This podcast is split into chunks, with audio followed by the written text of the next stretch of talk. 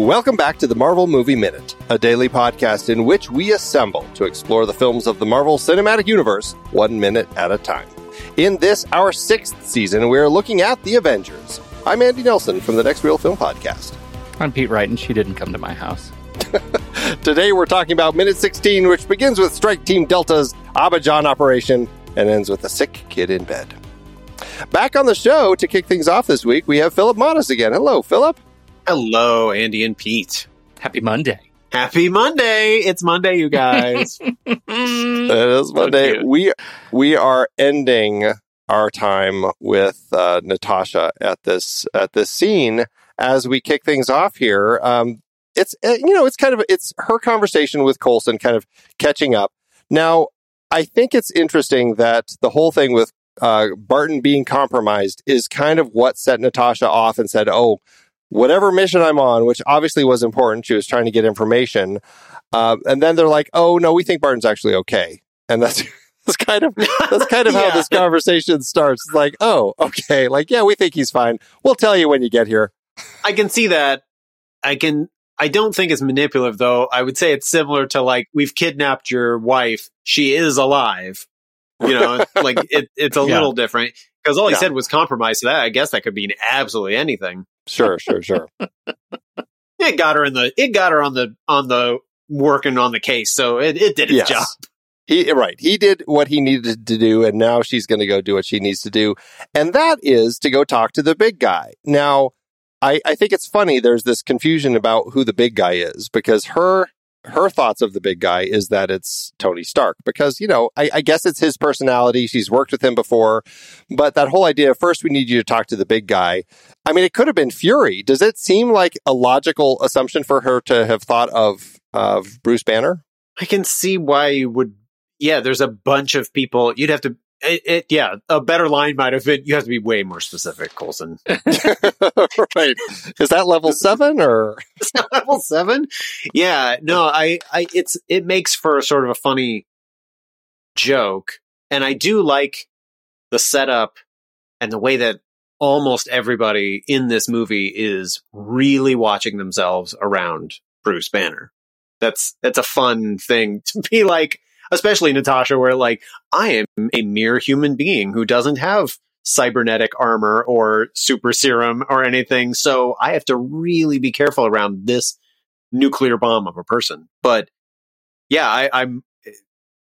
You could have meant anybody, whatever she knows. Yeah, I, I think that it's interesting the way that it plays. I mean, it's obviously designed to be kind of fun scripting, you know, the talk to the big guy, uh, and then the whole thing. oh is. no, no, I I've mean, to got its credit, Yeah, it, it is fun. You yeah, know? right. Because then, then he says, "Oh no, no, I've got Stark. You get the big guy," and then you get But that he says the big guy twice, right? yeah, big guy. right, No, right. Big. You get big Well, guy. yeah, to her, big guy means Stark, no, I know. I and just mean he's like, like, yeah, the fact that he says we need you to talk to the big guy, and she says Stark, and he says again, no, you get. I've got Stark. You get the big guy. Just screams to me that I want like the I don't know what it would be like the really big guy or the exceptionally big guy or the other big guy. Right? Right, she Like- could have gone. Oh, you mean Fury? No, no, no, no. Right, you get right, the big right. guy. Nudge, The nudge, wink, wink. Know what I mean? Know what I mean? Like, wait, Iron Man's buddy War Machine? Thor. I thought he was off world. Yeah, Is he exactly. off-road? Yeah. yeah, they just keep running through. Do we have Spider Man yet? uh, you know, to this, I don't, I don't mean to blow through it too fast, but one thing that, it, you know, it's contained in this minute that is sort of strange, and it, it almost comes off as a strange choice with this, like, not saying the Incredible Hulk or Bruce Banner, is that this is going to be the first time we see Mark Ruffalo as Bruce Banner, and in this minute, you, if you didn't know that there'd been recasting, it was just like, who's this dude? Yeah. like, what? I don't know who this person is. Right. That's a good point. Yeah. So, I mean, just to, just to finish this up before we get into him. So, so he she figures out who he means and she, when she says you get the big guy and she's got the little russian line where she says I, I i, don't know it's in russian but basically it's like oh my god Bozhemoy. My God. Yeah. So she's not thrilled about what has been tasked uh, to her. And so now she's going to have to deal with this. And what's interesting, but again, was never part of this franchise. I think it was only in uh, a comic uh, addition to it was that she was at Culver University when Bruce Banner hulked out and had his battle with the uh, uh, with um, uh, Blonsky before he when he was a super soldier before he was like super super abomination super soldier. And so she was there. She saw what he could do. And you know as you said Phillip she is just a little human up against this giant monster. And so there is that sense when she says my god this is a person who knows kind of what she's actually going to have to face right now.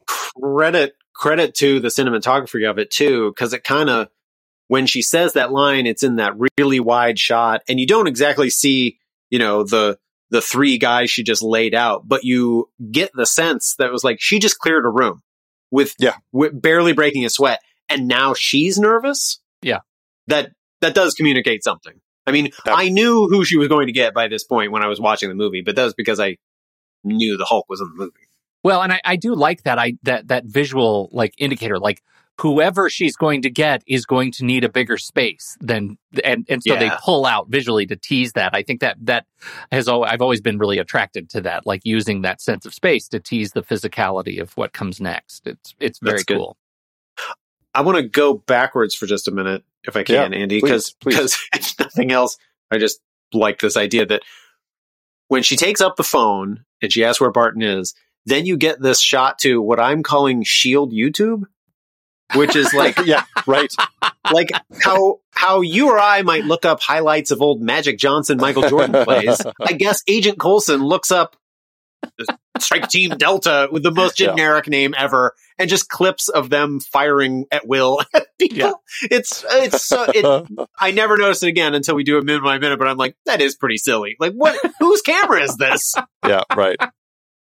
If anything, though, there is our shot of Clint Barton using his bow and arrow. Yeah, we got it That's, that's the first time we actually see him in this franchise wielding a bow and arrow and shooting with it. So Okay, see? it's in it's Yeah, in I love it. It's in Abidjan. This is the the Ivory Coast, and they were on a mission there. It's just called the Abidjan Operation.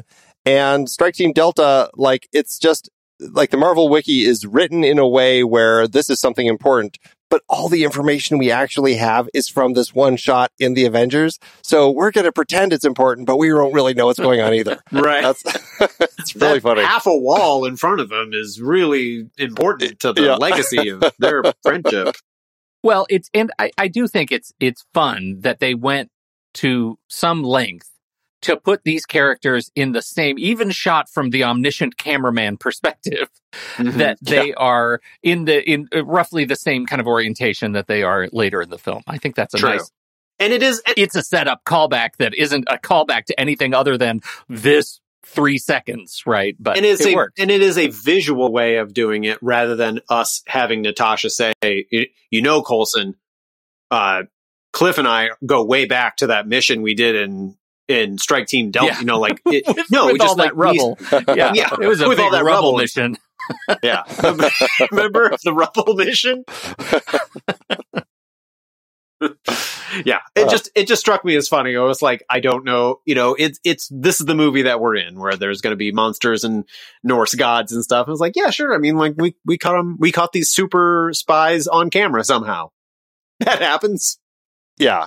What's funny is that they're on their, again, going to the Marvel Wiki, it talks about how that's satellite footage of them. And I'm like, mm, is, Yeah, is that how satellite footage looks? satellite, satellite. In that the camera was rotating around them as they were doing it. No. Yeah, DJI is big with the gimbals. That's all we need Yeah. to know. That's right.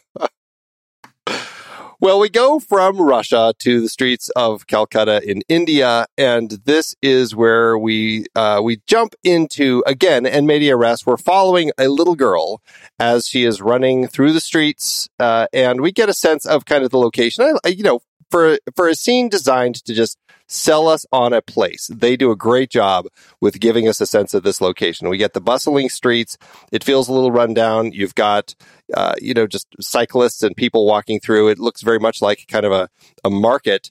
And uh, we're following this little girl who looks very troubled. And my first question for both of you regarding our little girl here, and uh, don't worry, we'll do the IMDb game with her and the mom or the woman.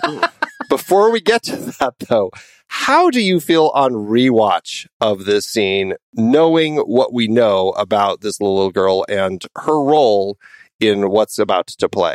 Should does it make sense for her to be running through the streets looking uh, like somebody who is agonizing about her sick father as we're seeing it play out here? Oh, as opposed to her, As opposed like, to an actress saying, showing I up. was just paid. Yeah, I just need to show up in this place and say these lines. But on the streets, it's like no one's watching her. And yeah, sure. There's well, she's a really committed actor. Um, uh, how do I feel about it? I, I I would say this. I I'm I always kind of get fooled by it. I like I go into it, which I guess is the point. In universe, I suppose I could justify it that like they told her, you know, this person is really smart and they're gonna be very suspicious. So I need you to like be on the whole time. I, I can see that, you know, like just before this cut, like is where she, you know, she did her method acting move to be like, okay, now I'm now I'm a distressed young kid and I'm running. Um, I, I'm I, I but I see your point that yeah, there is there's another version of this that maybe started in the place where Banner is, and this girl just entered. So then we could assume that she was like she was not game face before then. But then you don't get that great, you know, just like hustle and bustles. yeah, you get the tour, right? The location. Yeah. Yeah. it's one of those things that happens in movies that anytime I'm rewatching a movie and I'm in a situation like this where I am forced to ask, why is this person acting this way when Yeah. they are, when no one is around? They're clearly, you know, and this happens often in movies where there's somebody who you think is the bad guy, but it's really this other person who's the bad guy, but they have, like, they acted like, uh, like they were totally surprised and, and all this stuff in other scenes where no one's around. It's like, but they've been the bad guy. Why would they be acting that way if they're by themselves?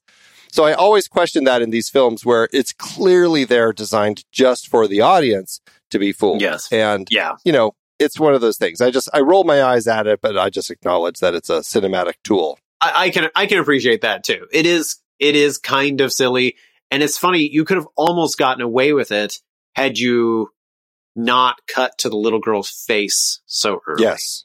if absolutely. it had just been her running, totally. you could have been like, "Oh, she kids run, people run. That's fine," and then show her face when she enters. Wow. I you think you just fixed it. Yeah, totally fixes it. But I wonder how fixed it is because there is some I can see, uh, you know, making the the argument that the audience needs to be primed like in an emotional state of being ready for sadness and grief and rescue like so that we're along the ride with the girl even though she ends up uh, you know betraying banner she's also betraying us right? Like that sadness that she portrays for banner it's the cry in the street that she betrays us as the audience. Do you think that this little girl still carries that on her shoulders that she's betrayed entire audiences full of people? I think she's still crying. She can't run. Yeah, she can't run without crying anymore. Actually, Oh, it's a really sad It's just- thing. it's a very unique condition. Um, yeah, I I I can appreciate that, and I think part of that too goes into our introduction to Bruce Banner himself, where I mean it's just as it's as simple as like, are you going to be nice to the, to the clearly distressed little kid? You know, like now we're on your side. You know, like we can we can we can relate.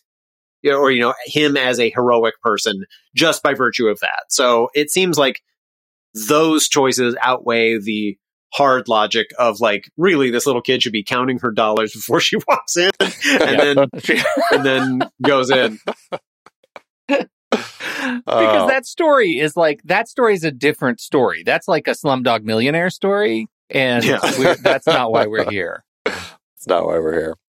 Well, this little actress is Mala Kaur Singh. She's playing young girl in this film, and oh, uh, yeah, I, remember her can't- from yeah. From Young Girl. I'm sure you do. I'm sure you do. I'm going to tell you her four known for is because it's you're not going to know them, and she hasn't been performing. She started performing at a fairly young age, even younger than this, and then only worked for about six years. So her four known fours are the, Avengers. Avengers, yeah, Of Yeah, course. I got that right. And then There uh, you go. She was in Dhoom Three, Dhoom three, a, yeah, a Bollywood film where she plays good. young girl. Is it the same young girl though?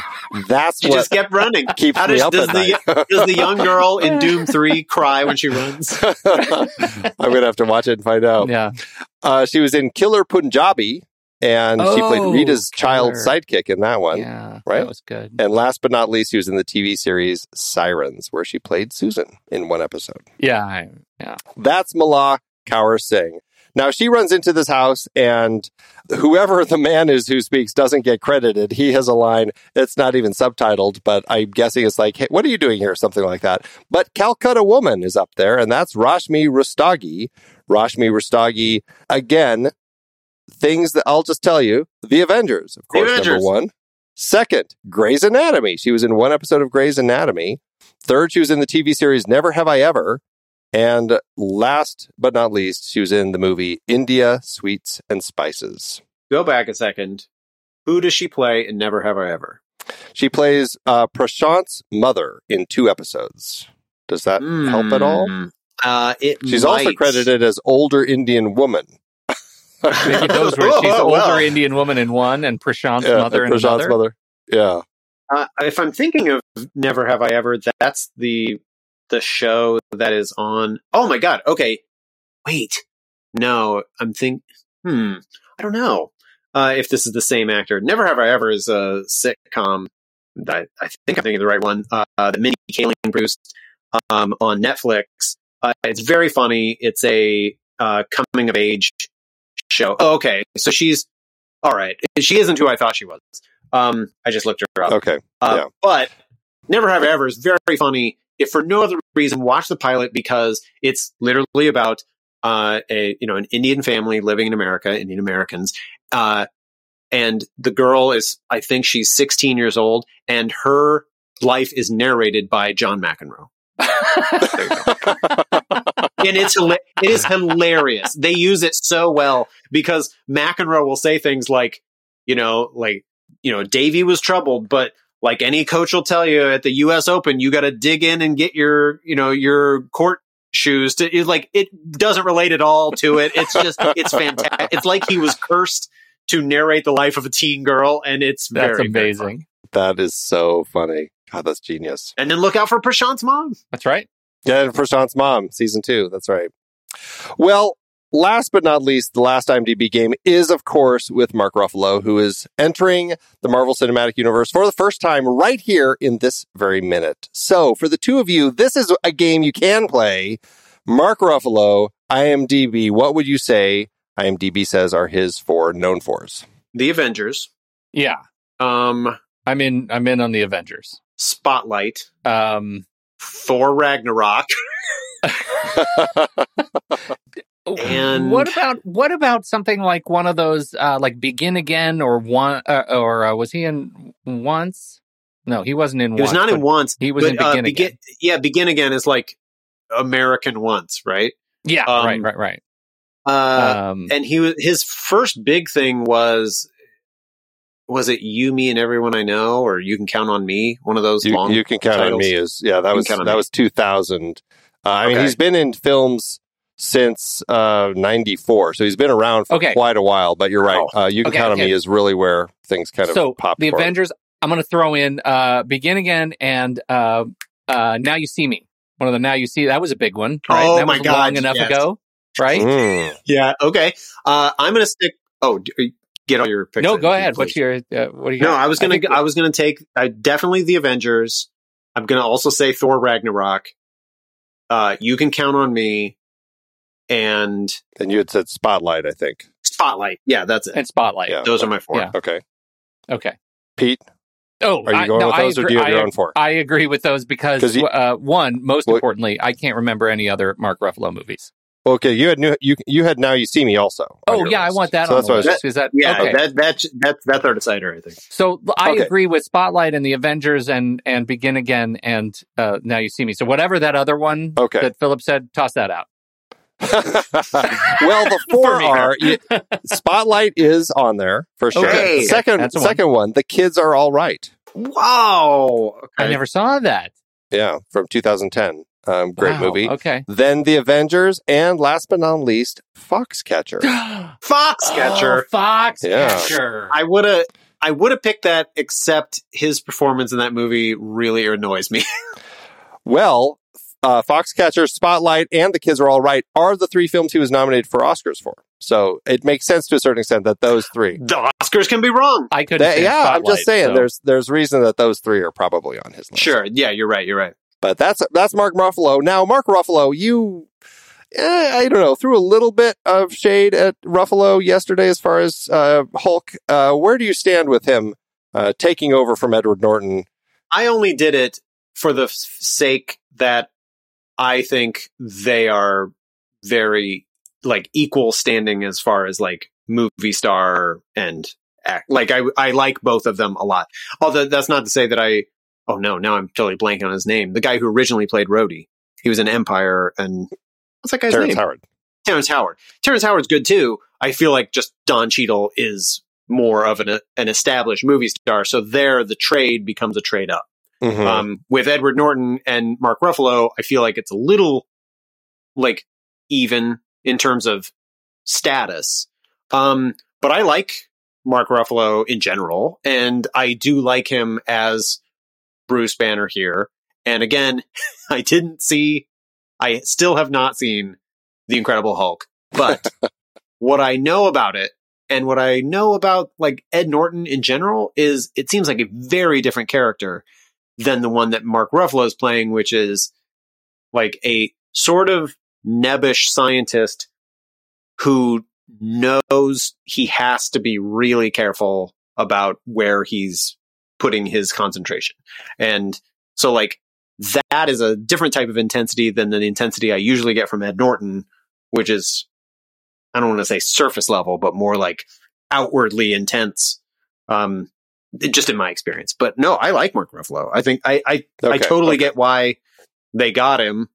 Um, well, for a number of reasons, but uh, but I think it was a good choice. I wonder if we're going to run into anyone this season, Pete, who uh, would rather have seen Eric Bana come back. I'm one of those people, Andy. You don't You have to look one- very far. I loved Oh, Eric. Bana. I loved Okay. Eric Bana in this role so much. I think, though, speaking just of Edward Norton and Mark Ruffalo, the problem is that Edward Norton has a corner on being on the run. Like he is, he looks just like dirty and sweaty and he's like really hiding and running up and down the streets. Like he nails wearing a hoodie and hiding behind a tree. Like that's kind of hmm. his jam. And I cannot picture Ruffalo in that same space. Like Ruffalo is uh, like I think he's playing this character who would be completely oblivious that he needs to be on the run. Like he's just he'd rather be in the lab and he's doing his thing, but he, I don't think he's a guy who is going to be aware that he needs to put the hoodie up and go hide behind a tree at any given moment. I can totally get that. And it kind of speaks to what you might be pointing out is something that down the road, I think they maybe stumble with the treatment of the Hulk. And I, I really enjoy Endgame by the time you get there. But one thing that I was always kind of like, didn't sit right with me was that, spoiler alert for Endgame, but that they make him into the cross between Banner and the Hulk. And my first thought was like, oh, you just made everything easier. Yes. You know, it's like now you don't have to worry about that problem. But it was like, that's the most interesting part about the Incredible Hulk is that Yeah. at any moment this guy could explode and tear up your Yeah. whole lab. But instead Yeah. they're like, what if we wrote that out? And you're like, oh, I guess. Yeah. And so in a way, but in a way that speaks to what you're talking about, I think, uh, Pete, which is that, you know, like they're already kind of getting away from that, that he's not quite on the run with a hoodie up. He's just not in New York, Yeah. you know, doing other work and keeping sort of low profile. But, But, I mean, even still when we like, meet him in. Calcutta, he looks pretty chill. He's helping people. He's He's very behind chill. bedside. he's got some chill, and uh, and so I I feel like that's the that's the issue. But I do love Ruffalo in the part, and he has uh, possibly the best hero moment in the movie uh, later in in the, the movie, and so I I uh, really credit to him for that, and I actually think his his uh, addition to She Hulk was terrific. Um, so I'm I'm a fan of him in the part, but I totally get what you're saying. Like going the Professor Hulk route takes the character in a completely different direction, and I I don't know. I wouldn't say I'm like concerned about where that direction uh, ultimately leads us, but I I wonder if everybody knows.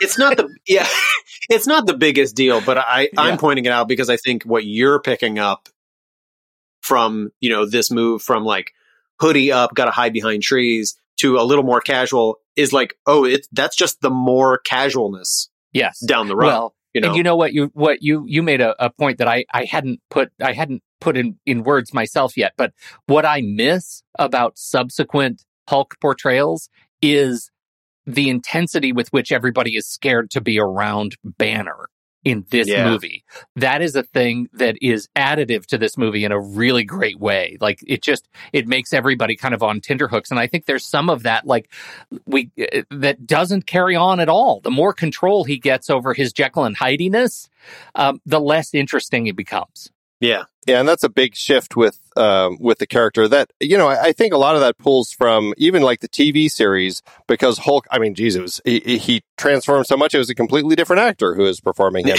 Yeah. but he was he was just a mindless Hulk who would just go and destroy things and smash, and that was the crux of the character, and that's what I found interesting about this film. Um, bringing up Bill Bixby, though, Mark Ruffalo had this to say uh, as far as his portrayal of it, that I think some of what you're saying, Pete, comes out of this. He said, quote, we had talked about it being a throwback to Bill Bixby, which was the banner that I grew up on, basically. He had kind of a charm about him and this world weariness. He was on the run, but he was still able to flirt sometimes and smile sometimes, and occasionally he'd crack a joke. Hmm. I can see it. I guess. weirdly not weirdly non-committal, I guess. well, but no, but I think like I feel like I don't necessarily feel like I would have heard that out of Edward Norton's mouth. You know, I, I feel like Edward Norton, to your point, did capture a lot of that essence of the uh, the guy who was on the run, and Ruffalo settled into the guy who's just in hiding, but he's helping people. That Bill Bixby TV show, you know, the the lonely man walking slowly away from whatever scene, never running, and so it is interesting that I, I think that I can I can feel what you're saying in that sense with the way that Ruffalo portrays him. This might sort of undersell Ed Norton's comedic chops because the guy can be really funny.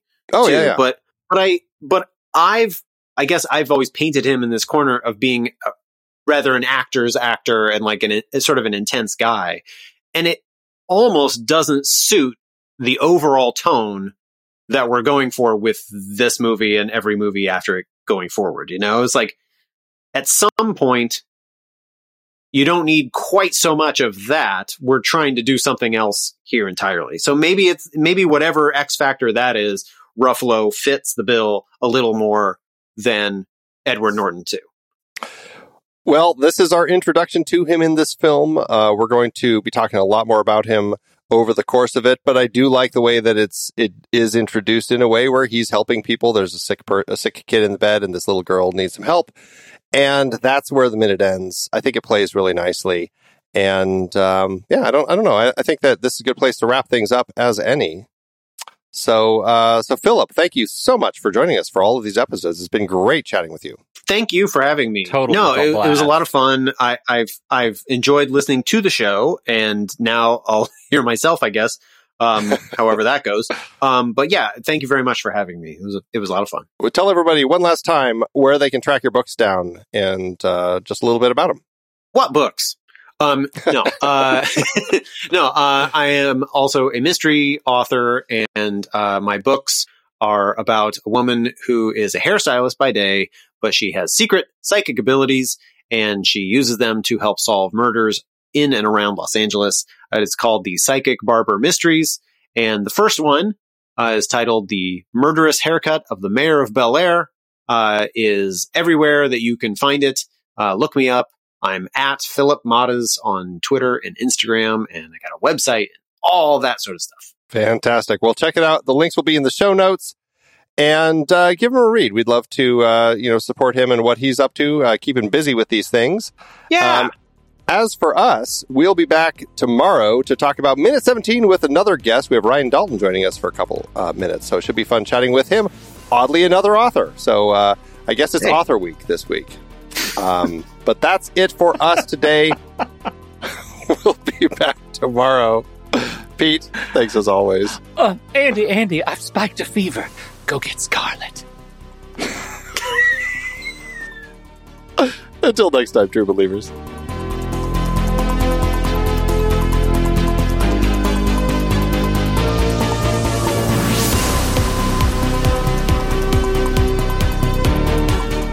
Marvel Movie Minute is a production of True Story FM, engineering by Andy Nelson. This season's music is Message to the World by Anthony Vega, and this season's show art is by Winston Yabo. Find the show at truestory.fm. If your podcast app allows ratings and reviews, please consider doing that for our show.